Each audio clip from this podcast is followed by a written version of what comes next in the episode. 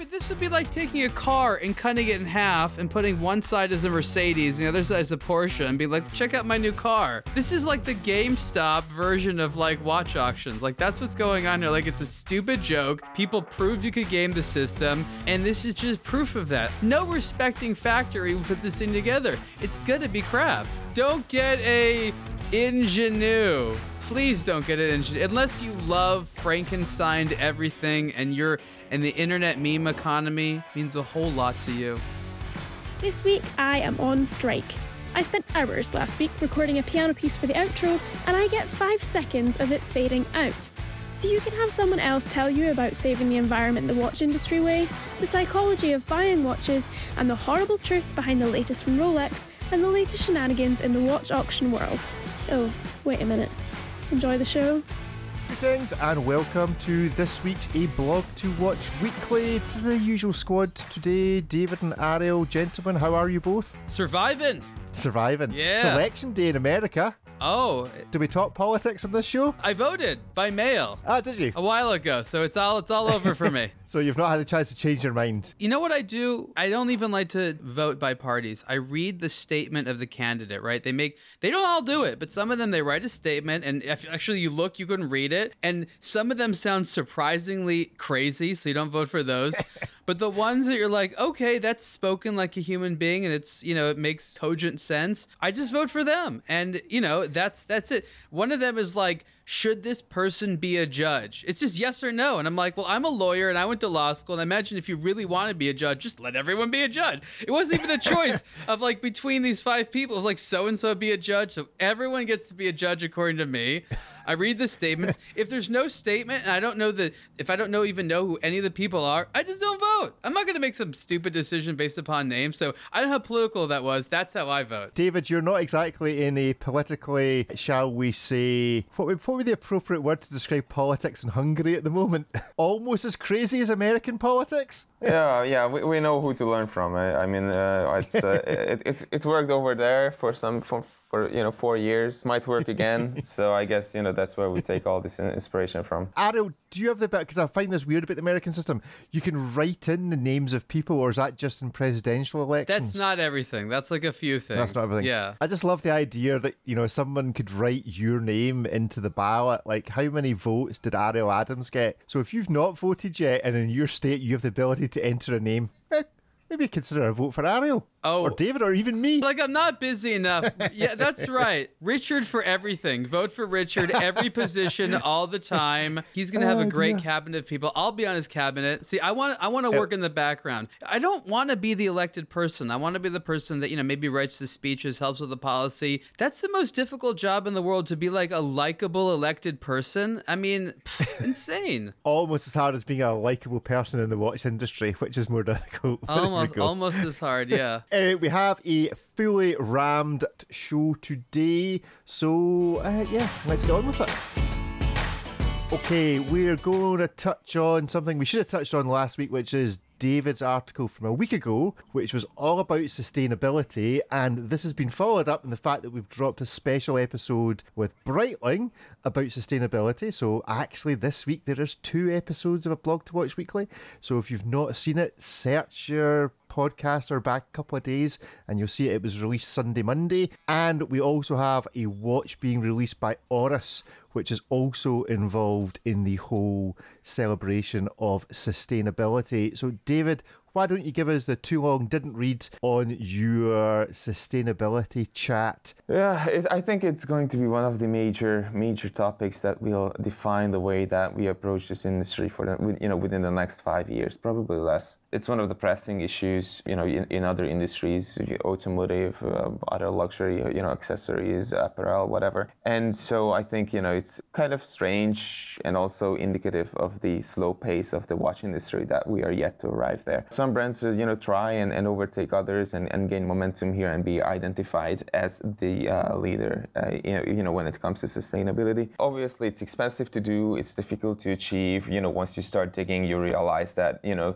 uh, there's a reason why, a good reason why um, greenwashing uh, exists as a term, because that's what so many brands are doing. So we'll have to learn to differentiate between you know watch brands who do that and others who go uh, the extra mile to source uh, their gold, for example, from sustainable uh, sources to you know employ at least some level of, uh, of, transparency throughout the process of manufacturing and all that. So it's ridiculous how big this industry is and how much margin you know it operates with, and yet how little it apparently does. But differences can be made and achieved, and that's partly what happened with the WWF 2018 report on sustainability in the watch industry. If you look at what the Swatch Group, for example, had been doing prior to that, uh, you know, their sustainability report was uh, part of their annual report and it didn't really concern much at all. And then I believe, I don't want to lie, I think it was in 2021, they launched their first proper sustainability report that report was actually much more detailed, like 90 something pages, and truly an in depth look into their efforts and all that.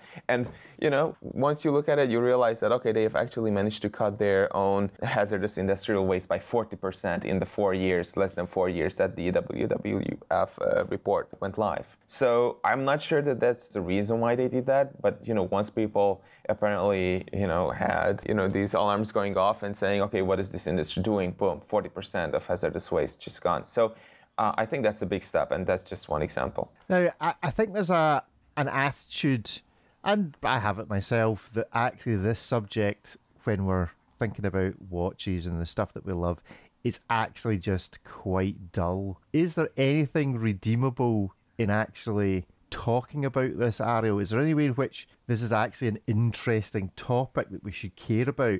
We might care for the environment, but folk are listening to a watch podcast and we're talking about green issues and sustainability issues. Is there, is there an obvious problem in this? That this is how do you make it interesting? Look, it's a contradiction in terms because while we all agree this is important, luxury is about excess and waste. And you can't have conservation and excess and waste in the exact same conversation. It's sort of like it, it's it pulls your brain in two completely opposite directions. It's sort of like when you're going and you're sitting down for a really nice decadent meal and all anyone keeps talking about is how you need to go out and run and burn off calories. You're like, could you hold off on that second part of the conversation until I'm done and then I can do that? Like, but so you know what I mean? It's so like when you're in the watch mode, you're in the like rewarding yourself, you're feeling good you don't want to feel guilty. The opposite of guilt is sort of feeling decadent. You want to reward yourself rather than you feel bad. Mm. And so, feeling guilty and the feelings that we te- tend to associate with watch appreciation are opposites. You know, and I also, when I hear David speak, I also think about, you know, some of the hilarity about diamonds and you have these like lab created diamonds which in a lot of ways are kind of the same and they don't sell. They're actually way more sustainable and da da da but they don't sell because they're not romantic enough. And what's really romantic like someone getting hurt and dying in a diamond mine you know the blood diamond and all that like uh-huh. you know they always say like oh the romances it, took, it made in the earth. No the romance is uh, somebody had to do something horribly dangerous and dumb to get it to you. Yeah. that's like part of the romance and and we like that. Like we like the idea of a watchmaker slaving away for hours you know, wasting a bunch of time on our watch. Yet the the sustainable, efficient way would be make it really fast and have low wastage. And you know, like we want someone to waste like a year of their time. They dedicate an entire year of their time where they could have been composting to making this one timepiece. And like that's what gets us excited. That's kind of the thing. Like a bunch of waste went into this for me to enjoy. So I'm not saying that the green stuff and, and sustainability is not important. It is, but Dull doesn't really even begin to discuss why we feel like it's inappropriate in this conversation. The interview myself and David did with Breitling was actually quite revealing because it was probably the first time I'd heard a watch brand actually identify where the real wastage and sustainability issues were, and it wasn't in recycling steel. No. It was in the amount of leather sofas they buy for all their boutiques and how yeah. they source that. All it the was travel. the electricity use. it was actually, you know, much more about identifying the problem at the sales end rather than at the production end. Now, in the, their production side, they were looking obviously at diamonds and gold specifically, because it's not just environmental issues, it's social issues there, as you say, Ariel, blood diamonds and harsh conditions and gold mines and the use of mercury and all that kind of bobbins. But the the thing they really identify was actually it's it's how we sell this stuff. That's where the real not damage, but that's where the real opportunity lies to do it better. Uh, so it was quite interesting from that point of view. I'm going to drop in very quickly now just a little chat I had with Rolf Studer from Oris and this is about a watch that they have released. I- will not bother pronouncing it. I'll save that for the interview because he does a much better job than me, and then we'll we'll come back and we'll chat a bit about Oris. Okay, as everybody knows from our previous conversation, we have just been talking a little bit about sustainability, and in perfect timing, Oris have brought out a new watch. Rolf Studer, the High Heid Yin, as we like to call mm-hmm. them, at Oris, has been made available to have a chat with us about this watch.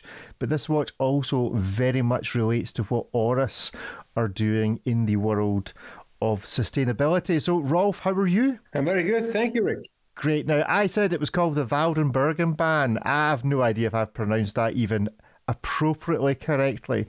Would you like to give us the non-Scottish accented? It's the Waldenburger Bahn.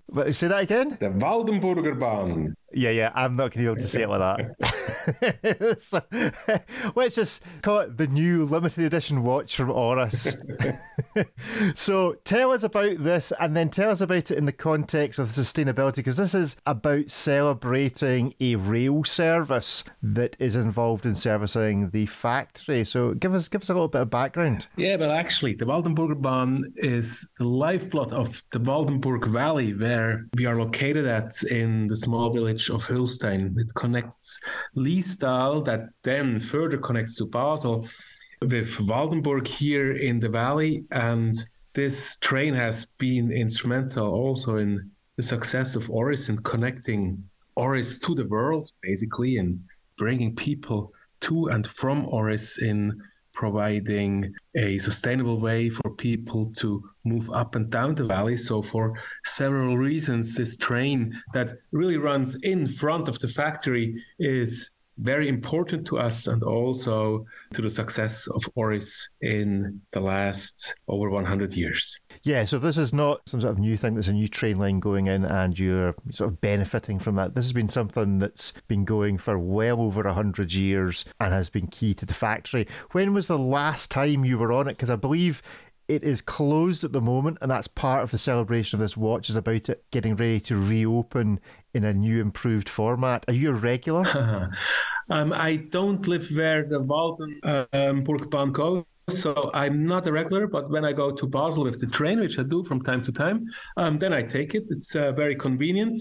I haven't yet taken the new one that just had a soft opening a few days ago and uh, will officially be opened in two weeks. So I'm looking forward to that. But it's always a good moment to board that train because it's really a few meters from the factory is uh, the train station. And uh, yeah, uh, this is one of these things we have in Switzerland, right? We have trains everywhere, and the Waldenburger Bahn is our train, and we are very proud of it. Great. So tell us about the watch that you're using to celebrate the reopening of the railway. Yeah, well, actually, it's a 40 millimeter Big Crown pointer date. It is the first Big Crown pointer date in this particular case that we make with a black dial to celebrate that old. It used to be a steam train, so that watch looks fantastic in the 77850 case with a black dial. So it really pays tribute to that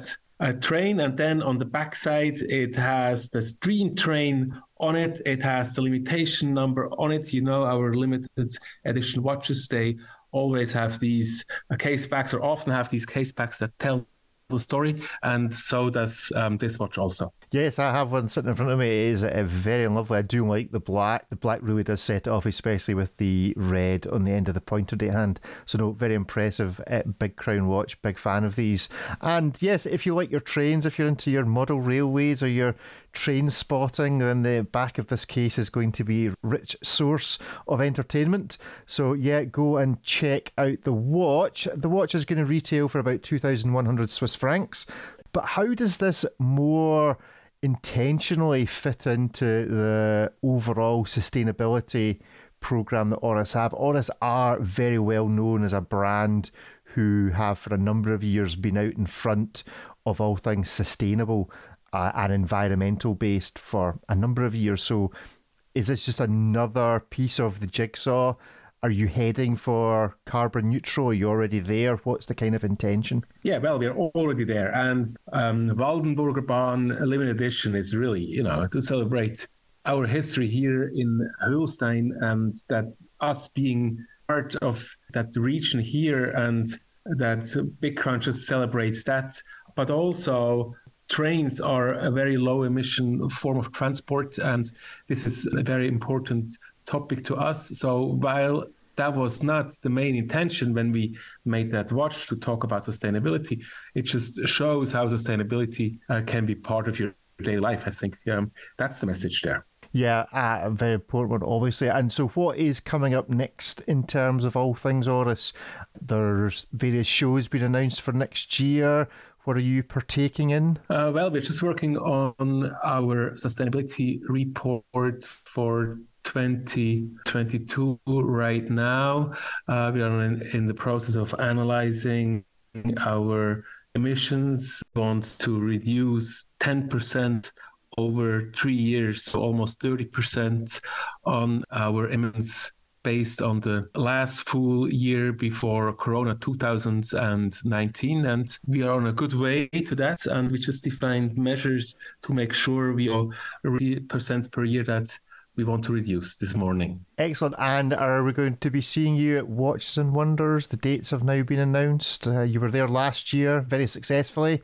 I, I still have the, the sweatshirt with uh, the Oris bear on it. Can we expect a return to the show? Uh, we were welcomed very warmly. We felt um, very much at home in had a great time and I'm looking to being there next year. Of course, we will have a nice live new product there. I'm very excited um, to uh, show you things we worked on. Unfortunately, I can't say much now, but uh, a good year also from a product point of view. Excellent. Yes, I think 2023 is going to be a bit of a pivotal year for a number of brands. So I really look forward to seeing what Oris have to offer. So yeah, go and check out this new Oris. Uh, go check out their website. Have a look on our blog to watch as to what's on there, reporting on this watch and all the other stuff that Oris produce. Thank you very much, Rolf, for joining us this week. Have a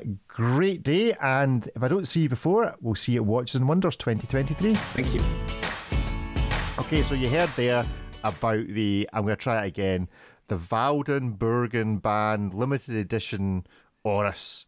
So the Big Crown automatic pointer date. Very nice watch, very attractive, and is you know, tied in with Oris's environmental credentials, who I think, along with Breitling, are probably the ones that I would associate now the most with actually not greenwashing, actually identifying that this is proper. Where do you guys see the opportunities within this sector for taking this more seriously? I mean, is it just a, a long process to get people interested, to make people ask questions when they're buying stuff, or fundamentally, I think, as you're trying to say, Ariel, it's about a luxury, and folk are always just going to buy the thing that they think is most luxurious. And if it happens to have the bonus of also being sustainable and environmentally friendly, then great but actually it's not a big percentage draw in terms of the decision making process, or is it growing? Let's look at the sort of bigger picture here of the watch industry. Is the watch industry a major polluter? Is the watch industry emitting greenhouse gases? Like the watch industry in general is a relatively sustainable, relatively low waste. Like in the scheme of things, if you had to think about like here's the top 50 industries to work on to help the planet. Like i don't think the watch industry would be on that list. I don't think it would be in the top 200 i have no idea where it would be but mm. it just it's not that much. So for the brands to sit there and talk all about these initiatives that they're doing is kind of funny because it wasn't like they were in a bad place to begin with. What you see them is desperately trying to gain relevancy. They're desperately trying to get on the radar of what consumers care about what they're thinking about they don't always understand that not everything they're thinking about directly relates to fashion or a luxury purchase or something they want to spend money on. So like they're they're correct that people care about this, but they're like completely off on if this has any application to their product. I think that they saw a lot of low priced watches being sold through social media campaigns on the promise of like, you know, spend money on this crappy watch and some money will go to some like charity. I think what they were seeing is like how really young, i.e., dumb people, you know, are are affected by sort of what I call it social dispensation. They have a bad day, so they feel like if they buy this product, they're making the world a little bit better. Like you and I know that that's not really how it works. But if you're like 21 year old who had a bad day and someone said you can make yourself feel better by spending 120 dollars on some watch that helps a village somewhere you'll do it because of a genuine sense of wanting to help, but you also feel bad and don't really know what else to do with that feeling. Someone who is more rich and more sophisticated might donate to something else or do something else with their money. But at the end of the day, it's like you're really just using money to make yourself feel better. And watch brands recognize people do that. I just don't think that that same type of purchase happens at, you know, five or ten thousand dollars. And yes, there are some people who care, but I don't see evidence of consumers making really serious watch purchase making decisions because of these things. Maybe journalists care about it, media thinks it's like a real cause. I mean, years and years of brands having causes that have like no real implication. And oh, they're suddenly talking about the environment. Maybe that matters. We'll talk about it. So it's it's it's kind of a complex dynamic issue, but I agree that it's it doesn't really push things very far with consumers. Well, it kind of takes us on to an article that you penned uh, this Monday, Ariel, which is the four styles of luxury watch buying. So I'm guessing that one of those styles at the moment is not environmental and social credentials, but you touch on four social projection of wealth and success, connoisseurship, investment, and patronage. Give us a quick rundown of what you mean by each of those. Yeah, so this is part of like my larger goals of being like an amateur sociologist right? And i i integrate you know some psychology and what i understand about you know market research and what what what's going on to to discuss you know these types of like strange trends I see. And and it began with the word luxury when I first started in this industry. People use the word luxury to mean like a bunch of different things and I realized like no one is even agreeing on what the definition of luxury is. So what I've tried to do is I've tried to break down some of the psychology behind a lot of this because I just noticed that brands are confused all the time. They get very excited by buzzwords and they think that and they get confused a lot about, you know, because people buy this one product for this reason, they'll buy my product for some other reason and those those concepts don't translate. So I'm just saying this is sort of like one of the bigger reasons why I, I, like to talk about these things. What I'm trying to do here is show that there's four different styles of buying this thing called luxury, right? Like like four different things that everyone agrees we're buying a luxury product for luxury reasons, but are actually very different types of, of, of reasons. And and the first one, as you said, is this social projection of wealth and success.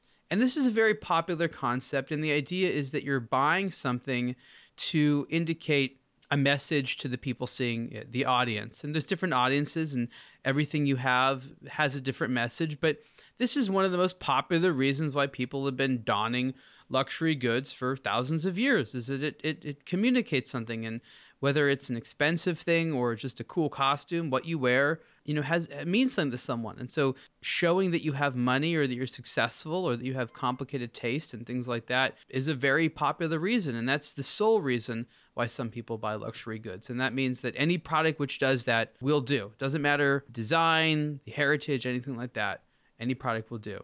And then i talk about a bunch of brands. You have to read the article to sort of see how i, I uh, certain brands fit into that. Um, and then the second one is investment. And again this is a very ambiguous notion, uh, but the idea is that people love this notion that they are taking cash and putting it into an asset that will be stable or appreciate. This is a this is a popular concept and anybody that has any kind of money definitely wants to invest in some way or another and I think the ongoing mantra is don't invest in watches if you want to make money. That tends to be good advice. But even within investment, there's a lot of strange psychology, and and some people, you know, just love the idea that something could go up in value, right? Maybe it never does, but this idea that it might could be a powerful driver. They they're so addicted to this notion of like, you know, sort of the gambler's mentality. Well, I'll spend a little bit of money now and it'll it'll make me money. So they might get something because of this idea, this hunger that'll go up in value, even if it never actually will. And that's That's what's doing it. And so then I move on to another reason or style of luxury buying, which I didn't really know what to call it. So I called it patronage. And this is about loving beautiful things.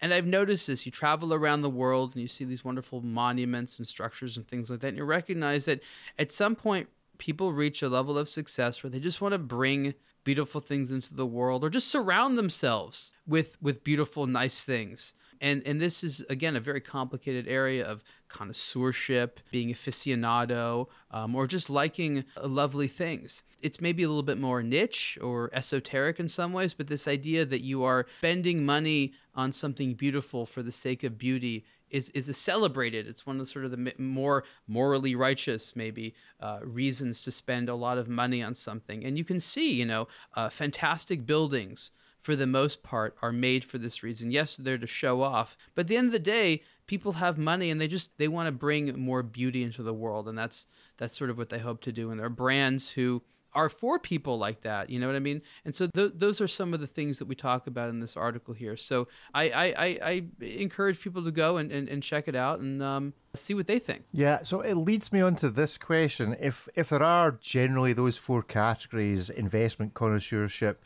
easy projection of wealth, and patronage, to what extent, David, do you think us as watch buyers and brands that we lie to ourselves we like to project that we're buying it for connoisseurship, but really it's easy projection of wealth or investment. To what extent do we lie to ourselves and lie to our fellow watch collectors as to why we're really doing a thing? And to what extent are brands relying on that? Clever brands have been have been mixing uh, this into into one glorious and successful recipe. Uh, you know, this is what what the smart brands do. If you wear this, you're a connoisseur. If you look at the way certain brands talk about their customers, they call their customers connoisseurs. Now you you read that and you think to yourself, huh? So if I buy this, then I will, you know, definitely become a connoisseur since they are telling me that they are only selling to those guys. If you know, you know, and all that kind of stuff. Very rare. Uh, all these other notions that brands have been repeating is part of all that, you know. And, and I'm not saying there's anything wrong with that, but I, but all but I'm what I am saying is that once you've been in this for long enough, you you know the, the more tiers or layers to this connoisseurship and customer behavior you can identify and and you yourself speaking for myself in this case walk through these sometimes only in your mind because you know I, I, if i am to buy a watch for 10 grand or 15 grand or whatever however much or maybe maybe more then you know I, I make that purchase sometimes mentally first. Like okay what would it be like to own this? How would i feel if i was here in this situation wearing that watch and not the watch that i'm wearing right now? And and play these minds games. And, and that way you also work your eh, walk yourself through these phases sometimes. And but you know i, I feel like the, the most boring or, or the most tedious part of it is, is the early stages when you have to entertain somebody who poses as a connoisseur just because they are wearing what should i say a jaeger with 38 hours of power reserve and the date. Uh, you know sure, it says Jaeger on the dial, but nothing about that watch in any way, at any part of it is special by any stretch of the imagination. But just because it says Jaeger, it's connected to a tremendous history and, and, and, a lot of work, but that doesn't mean that they are one, right? So, and they will advance. There's nothing wrong with that. I'm just saying that, yeah, certainly uh, it comes in many different flavors. So, is it the satellite, if you were to write the four categories down one column and then write the watch brands across the top, and I've done a quick bit in this, then the most obvious one that ticks all boxes is Patek. So Patek has pulled off the well, we can be viewed as investment, we can be viewed as uh, connoisseurship, we can be viewed as an easy projection of wealth both to the general public who know who Patek is, and especially to watch geeks who know who Patek is. And we've got the whole kind of patronage thing. Yeah, it's really artsy fartsy, and uh, yeah, we're supporting you know skilled watchmakers in the depths of Switzerland. Whereas, like, if you move to Rolex, you probably tick investment, easy wealth. You maybe tick a bit of connoisseur. I can't say that word connoisseurship. I don't think you tick patronage.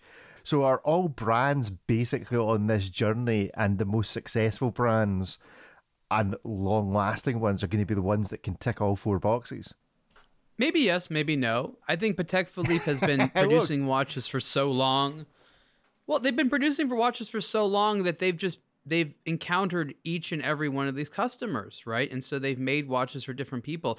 We know that Patek Philippe does not make the same watches for all the same people. Like the people that buy like an extremely complicated men's watch are not the same people who buy a quartz women's watch, but they both say Patek Philippe on it. So they have diversified their clientele in a in a smart way.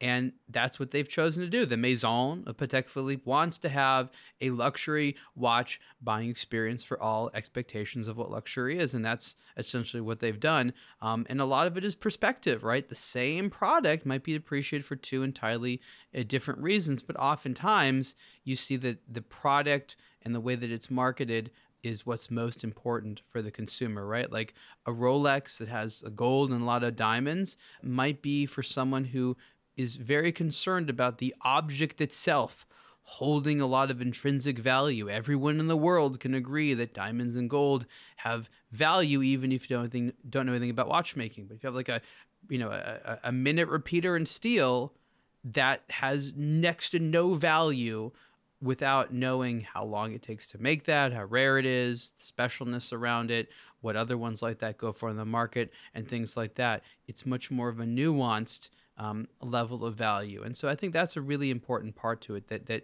based upon your culture and who you're speaking to, you're going to have different weights of value on different types of luxuries. Well, we're very interested in your opinion, the loyal listener. So do email us podcasts at a blog to watch.com if you have an opinion. Did Ariel miss a category?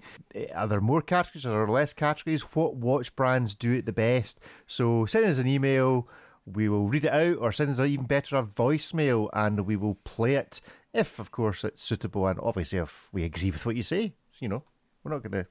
No, we'll, we'll, we'll pretty much publish it. We like those voicemails. We do like the voicemails. The voicemails are good because many, much entertainment.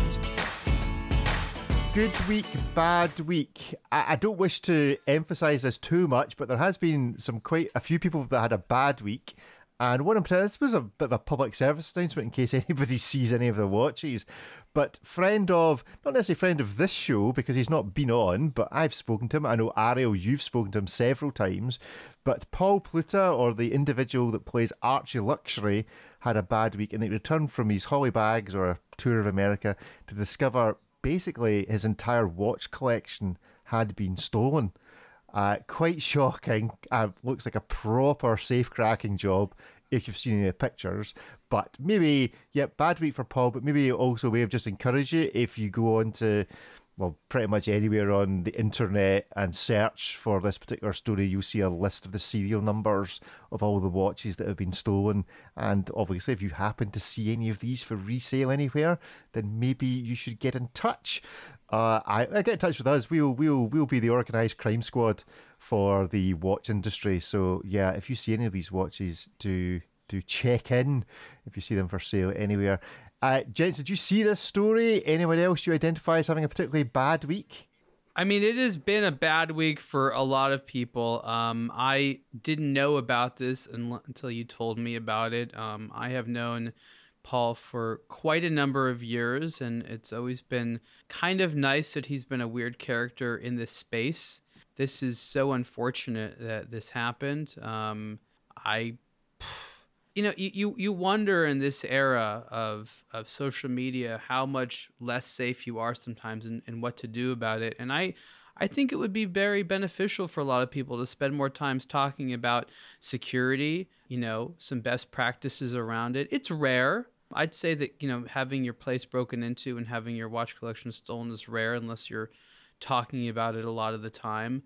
But i think that it's it's important you know to talk about you know how to handle these things and how not to be targeted because I think that's the worry people have. If somebody wants to steal something you have, it's probably going to happen. I think the, the, the concern is how not to be targeted. And you know, a lot of people, some of the ones that I've spoken to who who've had these issues in, in the past, what they do is they store the majority of their collection off site. They don't have them at their home. They have a small amount of, of watches at home at any given time so that if something happened it wouldn't be devastating. That is that is one option. You know i i'm also someone that that, that participates in offsite storage. I think that that's that's very very important. You know and and it, it is it is very very sad. I wish there was some type of fast way uh, or automated way of you know putting these watches on some type of a system of like watch out for these. Maybe there is. I've spoken in the past to some law enforcement talking about how you know once these things are gone it's it's it's really weird.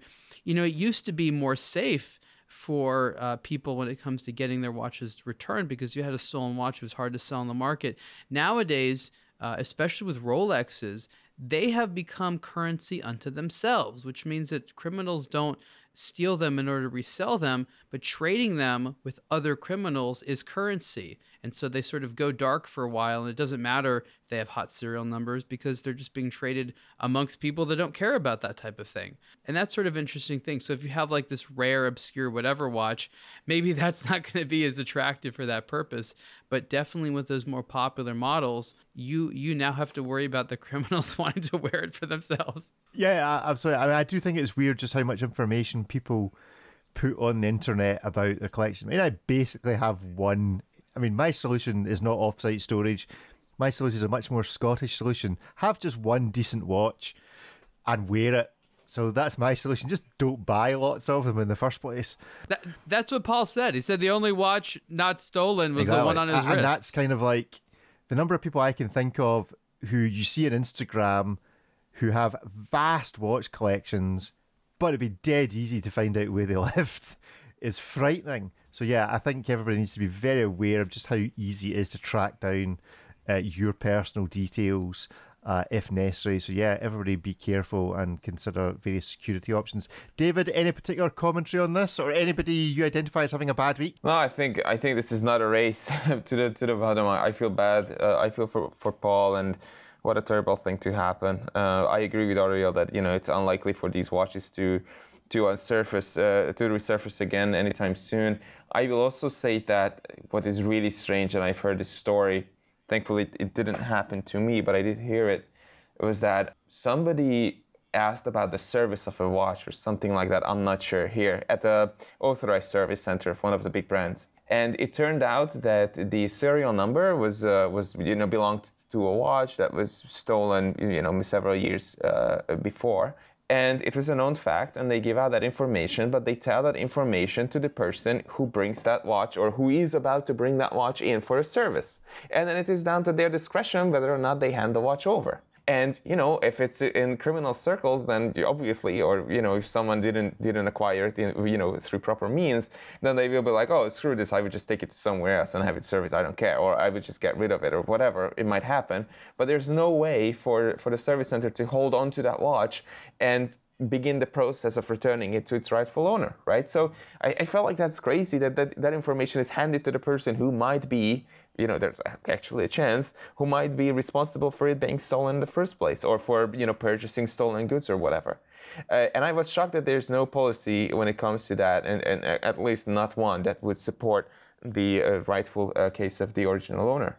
But that's that's how it works. And again, this is not a Hungarian thing. It's it's it's it's a it's a thing that the way it works, at least here in Europe, uh, among certain uh, authorized service centers. Uh, so yeah, that was bad week for Paul and that kind of that kind of thing. Good week, well, almost a good week, almost a perfect week for our friend, Her Royal Highness uh, Horological Dictionary. I will just say about this that this is the best combination of a horrible watch, a horrible industry, uh, or certainly an industry which can be at times bamboozling and slightly confusing, shall we say for want of not getting sued, and that is the auction industry of luxury goods. Go and check out Horological Dictionary's saved stories for the story of what happened to Lot 400 at the recent Antiquorum auction. Uh, you just got a, it's just unbelievable that that the story is just unbelievable. You just need to go and read about it. Basically, horrible watch selling for a horrible amount of money Horological Dictionary was very close to be able to buy this watch and put it to the sword effectively, but it just shows you some really strange things going on that, yeah, I can't say any more other than go and check out Horological Dictionary. And I, I don't really want to get Ariel started on auction houses because I've got a feeling we'll still be here tomorrow. But this is a story of some people in the watch world trying to do something about it. And I suspect it has opened a can of worms. I don't think this will be the last time that we see some activism. That would be the best. Some some watch geek activism in the watch world. What, what? So I don't. I don't know the story. You have to tell me. All right. So very very quickly to summarize, I don't know if you recall a brand called Genius Genta. Genius Genta. Yeah, it was kind of. It looked like the top half was like a Nautilus, the bottom half was like a Royal Oak. I'll send you the link in the chat Of the same watch. Okay. Of the same watch. Here it goes. Here comes the link. I'll, I'll listen for the screams when you when you open this. That brand then sort of folded. There was a couple of people involved. Not quite sure what the story is, and it's come back as a brand called Ingeniux. I think is how you pronounce it. Couple of people, one in particular who's involved with as being a GPHG judge, appeared to be which you know this this combines Ariel's favourite things: auction houses, dodgy watches, and GPHG. It's a story designed for you, Ariel. This is an Antiquorum. This is a new low. Oh my god. this is a, this is a new low in the auction world. Why is it? Tell me, Rick. Why why is it that after nearly a decade of telling everyone how how these organizations, these auction houses are basically just crooks, why are people only now starting to be like, really? Like, like, what is it about my message? I, th- I think I'm clear. I provide evidence. Like, what is it? Yeah, I, I think this is now the point at which we apologise for the fact that a show that's normally an hour long is about to be an hour and a half long. but the yeah, so anyway, so the story was Horological Dictionary, that well-known meme account in the watch world, decided that they'd had enough, and she was going to put together a team to buy this watch. So went around trying to get folk to contribute a few hundred euros to collectively buy the watch and then collectively destroy the watch, having won it at auction, destroy it in a very public fashion, and scatter the ashes in Lake Geneva uh, as a kind of, uh, you know, an art installation, like a, you know, a guerrilla guerrilla art or whatever it's called. So the team at Horological Dictionary, I believe, ended up bidding. I want to say around about 19,000 euros for this. Bear in mind, they had 24 hours to pull this together. Uh, it actually sold for 35,000 Swiss francs. But as you'll see from Horological Dictionary's story, there seemed to be a bit of jiggery pokery because when the initial results were published, lot 400 was not there, as if it had been pulled after the hammer and then 24 hours later or so it then reappeared so the whole thing just How much did it hammer for? 35,000 Swiss francs And then they pulled it, and then they edited it again. I thought that they have modified after the fact the uh, the the hammer I, price. I, I don't think so if you go and check I mean it's a very long post on horological dictionary go check it out yeah Hmm. really interesting Why was this at- on auction to begin with? I, I'm still not past that point. I, I don't understand Why is this weird, all. like, joke Franken watch that you buy on Alibaba? How is this? I don't understand how this even get there. it retails like the retail price for this watch I think is about 5,000 euros so why on earth What? it's being auctioned for 30 I, I don't understand the whole thing stinks it's there for it's there so that they they do this i'm not saying they but you know it's possible that you know there's a practice where somebody has a new brand and they say okay well you know how about i list my watch up for auction and, and show the world that it sells for four times the retail and then you know we start communicating that fact and we do it over and over again until the not so clever money starts to flock towards this whole thing and say, oh, this is a new hot, you know, thing. So I would just, I, I will want in. And you stop putting, you know, the money from one from one of your pockets to the other pocket, raising your your perceived value of this thing through however means. You know, you can. I'm not saying you do this through auction. You can do it you, however you want. But I think it's a PR PR thing for some brands at least. Yeah. Okay, but this would be like taking a car and cutting it in half and putting one side as a Mercedes and the other side as a Porsche and be like, check out my new car. Like, what? Is, like, this is not. This is not. I don't know what this is. I don't know what I'm looking at here. What is this? what is this? It's like a. It's like a meme watch. It's a. It's a. It's a freaking it internet is. joke. That's all it's this even got is. an NFT on it It's an internet joke watch This is like the GameStop version of like watch auctions. Like that's what's going on here. Like it's a stupid joke. People proved you could game the system. No one ever actually said this was not a system that could be played. It is a game as it is. And and this is just proof of that. I don't under it's like I don't understand. It's like it's like Weekend at Bernie's being like, he's dead. He's actually dead. We get it. He's dead. He's a dead guy being pulled around on strings. We get it. You don't need to prove it to us. Like, oh god. In theory, this must be the world's most expensive brand new Sellita SW200 movement watch. Oh, they'll beat the yeah. So I love the fact that it describes the watch age as being circa 2022. No, no, no. It is 2022. it's not around about 2022. This is a new watch. This is watch zero of 99. It should be it should be roundabout last Wednesday. You know. Okay. Here's what's even funnier. The watch is brand new, but it's not actually in perfect condition. wow. It says here, it says the case is very good. So if, you know, the case is, if, if everything is, it says it's excellent, but the case movement and dial are very good and not excellent. so they have this crazy high grade, but how do you get excellent out of three very, uh, three very goods? It's so low quality that it wasn't made that well to begin with. So this is the only way they can say, yeah, the, the case is kind of crappy. I mean, no respecting factory would put this thing together. It's gonna be crap. I think maybe we just need to be appealing to Sellita. I mean, maybe it's like one of those things, you know, when folk object to the way a company works, where they go to is the bankers hmm. and they deal with them and that sorts out the company's behaviour.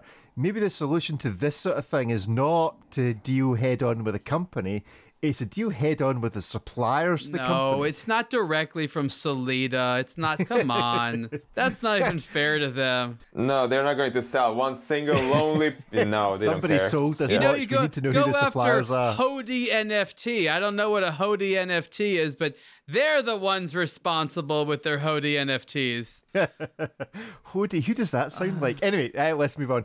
Uh, so there we go. That was uh, good week, bad week uh, for there. We should really review some watches now. We did. We just did. We just did. Don't We get just a did. ingenue. Please don't get Yeah. an ingenue unless you love Frankenstein to everything and you're and the internet meme economy means a whole lot to you.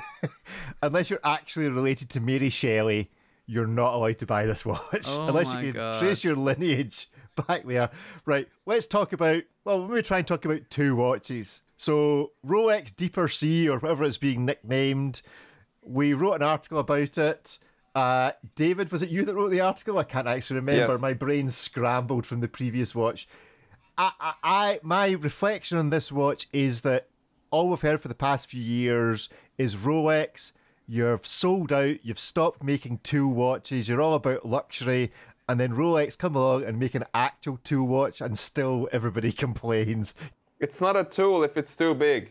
Can you imagine like a, like a drill that's three times too large, you know, to use? It's it's impossible. It's it's not it's not a tool anymore, and it's pointless. It can drill through a wall that's seven meters thick, you, but you can't even hold it up. You know, that's pointless. I think, as I say in the article, what's happening here is that Rolex is slowly rolling out this new new to them material. And th- this is what they always do. They find a way to to very very gently and very slowly and carefully debut a new material. And they did that with Cerachrom ceramic. They did that with the Syloxi silicon uh, silicium hairspring. So it's like you know it's a bunch of stuff like this. They know that they will not have to make a bunch of these watches because if these were you know uh, you know in a submariner size or whatever else they you know everyone would just flock to the stores and everyone would be angry. And now nobody's angry because nobody can wear it. So you know i guess, I guess crisis avoided It's a solution of yes sorts. rolex will have to start making more unwearable watches Maybe Rolex need to do a Franken yeah, watch. yeah, yeah. It's a Cellini. It's a Cellini in the bottom, and then a Sea Dweller and at, at the top.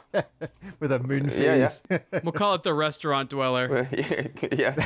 So, I mean, I've actually seen some of these watches. Obviously, people have been able to actually get them mm-hmm. because there have been a few that have actually very quickly appeared online. So, I, I am confused by this watch. Uh, I think, David, it's a reasonably good explanation. I do wonder whether, you know, did Rolex just order the wrong size of tooling for dealing with like titanium? They did, but they did it on purpose. yeah, all they could do was build big Yeah. stuff. They couldn't do I think anything I, I think I know what's happening. I think I know what's happening. Rolex has some advanced information. They know that next year or two, there's going to be consumer robot, robots among us, and they just want to make watches for those robots to wear so that our robot slaves can be well dressed. that's that's all it's going to be. Wow. How can you Yeah. argue with that? I wonder how frustrated the designers are by the fact that 11,000 meters is not 36,000 feet, but is 36,090 feet. Oh, and I to think- what extent there was an No. argument about, okay, hold on, can we just make it 36,000 That's- feet because that just looks That's a lot better. two months of cookies and Evian of meetings right there. Lots of emails. But but why is everybody so impressed by this watch? If you put a bunch more case material on it, it's obviously going to have more water resistance. Like there's no special trick. It's just like we made it stronger by adding more. Okay. and and that's it? Next. That's it? Okay, great. You made a bigger one that goes deeper. Fantastic. Anything else you got? I mean, that's it. I'm refusing to buy it because it's not got a date window and a uh, one of those things on the, the case. The crystal, not the, the yeah. That's the, how much you care about it. You don't even know what it's called. I don't even know what it's called. right. uh, DDB. So yeah. Anyway, there you go. It's a Rolex. Maybe it's. I think this is all the chat that it's worth. To be perfect honest, Uh, sorry, to be fair, I, I look forward to, to having more uh, Rolex watches in titanium, like in wearable sizes. I like titanium very much. We just published a month or so ago uh, one of my grinding gears uh, columns and installments, and, and in that I uh, I explain why steel is a bad material for watches or a compromised material, I should say. And titanium is a great alternative. So it was only you know so long before Rolex would finally do something about it, and it's only a matter of five to ten years before we see the first wearable Rolex watch in titanium. And we're probably going to see them. I think David's absolutely right The titanium Rolex watches are just a matter of time. Rolex likes to do weird, insecure ways of releasing mm-hmm. new things. Like, let's release it in watches that people can't actually wear, see what happens. Then maybe if they're lucky, they can get one they wear. Like, right now, I think it's still like only the women's watches that have like the silicon. There's like Yes. some women's watches that have the silicon hairspring in the movement. Like the first ceramic bezels came on the most expensive gold watches. Like, of course, Mm-hmm. those are the people. Like when you buy the most easy to scratch case material, clearly you're really worried about the bezel too. Yeah. So they they they do funny stuff like this. But I think that's that's the news. Uh, Yeah, I think it's already already a big step forward because I, I I- I believe that they might have considered just debuting a block of titanium and just putting Rolex on it. that that would have been the next step. paperweight. Yeah. The Rolex desk paperweight. It's very water resistant. You have no idea how water resistant it is. It'd sink to the bottom of Saturn. Quick yes or no, David, are we going to see a titanium watch that people can wear launched at Watches and Wonders? Yes or no? yes, but not from Rolex. no, not that soon. Oh, Ariel, no. You say a no. We're not going to see this this this coming year. It's going to be 2024. Uh, you know, I, I want to say there's always a chance because Rolex is. I mean, look, they just released a watch just in the middle of nowhere. Like it ha- it's happened before, but who knows? They never even sent an official press release about it uh, yet. I mean, we learned about it, but I don't really know what's to come. See, for for me, this is Rolex. This is ideal Rolex news because they don't have to pay to advertise it. By making a few of them, they guarantee it gets covered as news. Whereas what they mostly would have done be like, oh, hey, we made this watch no one can buy. So it's like, we made this watch a few people can buy. uh, but it, it's it's probably true that a titanium watch will come eventually. But for all we know, they'll make people wait five years. We have no idea. For our last watch day, let's speak about a watch that's much more interesting. Ariel, this is the No Longer Made series that you do. This is the Seiko TV watch. Is this watch still just as cool today as it was when it was first released? I don't know how cool it ever was. I mean, the It's a TV watch, man. Of course it's cool. Okay, I know, I know, I know. And I was playing with this thing, and I wore it, and of course, I never. You, you can't actually get it to, you know, you know, show show TV these days because those signals doesn't exist. But one of the weird hints I had was the logo. And the logo has a gentleman who looks like a British gentleman walking along, staring at his wrist. And I thought to myself, where's his headphones, right? Because he needs actual headphones in order to um, engage in this behavior of watching and listening. So I don't even think that Seiko imagined people wearing it. I kind of thought they're like, let's build it, let's say it works, and let's just see what happens. We'll sell an awful lot of other watches because of this. And they made it for a few years and people would buy it. But I still think the people like at Seiko were like, are people actually watching TV on here? It seems more like a proof of concept than anything. I think they were thinking like, okay, this is there's this English-looking gentleman. He probably doesn't speak Japanese, so he doesn't need headphones. I was wondering whether this is actually how we tie these two watches together. Is this Seiko's 19 when was this launched? 1980 82. 82. Hmm. Is what Seiko did in 1982 what Rolex have done in 2022 with their titanium watch? Is as proof of concept, having a laugh, thinking no one's going to buy this, no one's actually going to use this for what we design it for. That would imply Rolex did so much more engineering than they did not. Seiko did a lot of work. they had to build multiple pieces of hardware. It's not just the watch, it's also the headphones and the, the, the receiver unit. They made actual instructions that actually told you how to use it. There was a cable involved. I mean, like, this was some real R&D. Rolex is just like, "Hey everyone, let's take that material that we already know how to use and make a watch we already make a little bit bigger and use the exact same machinery that we basically already have to test it. And everyone's like, that sounds like a safe decision. And that's what they did. Seiko was like, let's do something absolutely mad and that people will be talking about 40 years later. And Great. that's what we're doing. 40 years from now, no one's going to be talking about the big titanium Rolex that only robots can wear. right. This originally sold for $495 back in the day, which, if you round it up inflation to now, is only about $1,700, I think. So it's a phone. Yeah.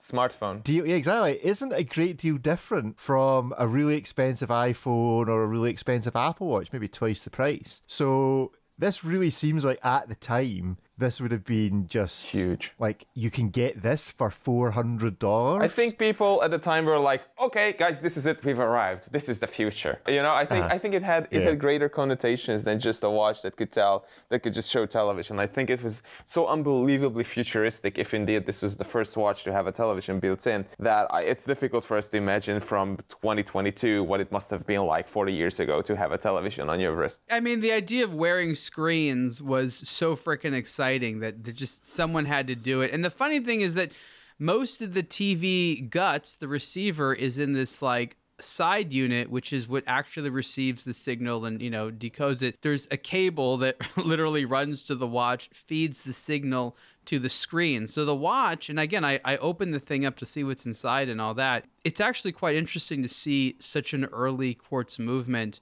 in terms of how they were made. They've really come a long way like a really long way. But it's like a watch with a screen shoved in there. And so it's that's what it is. I think the promise of being somewhere where you couldn't normally see tv and just you know glance at the news or the game on your wrist like that was the story people loved. And the irony is that no one has the same feeling with the rolex. With the rolex it's like gee i'd really love to just be having a nice casual swim 11000 meters underwater And die. And most importantly, this was a Bond watch. So there you go. Mm. It's Yeah. got the Bond approval. Yeah. Although it was a Bond watch in probably the worst Bond film ever made. but a great scene a super good scene terrible film, but there we go.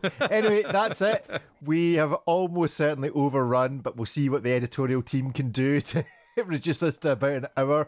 Go and check out this article. Go and check out everything on a blog to watch. Go and look up the links that'll be in the show notes, etc. etc. Go and check out the podcast we put out on Sunday from Breitling. There will be another two or three at least in the kind of series we're doing. So listen out for them. There'll be multiple episodes dropping a week from here on in.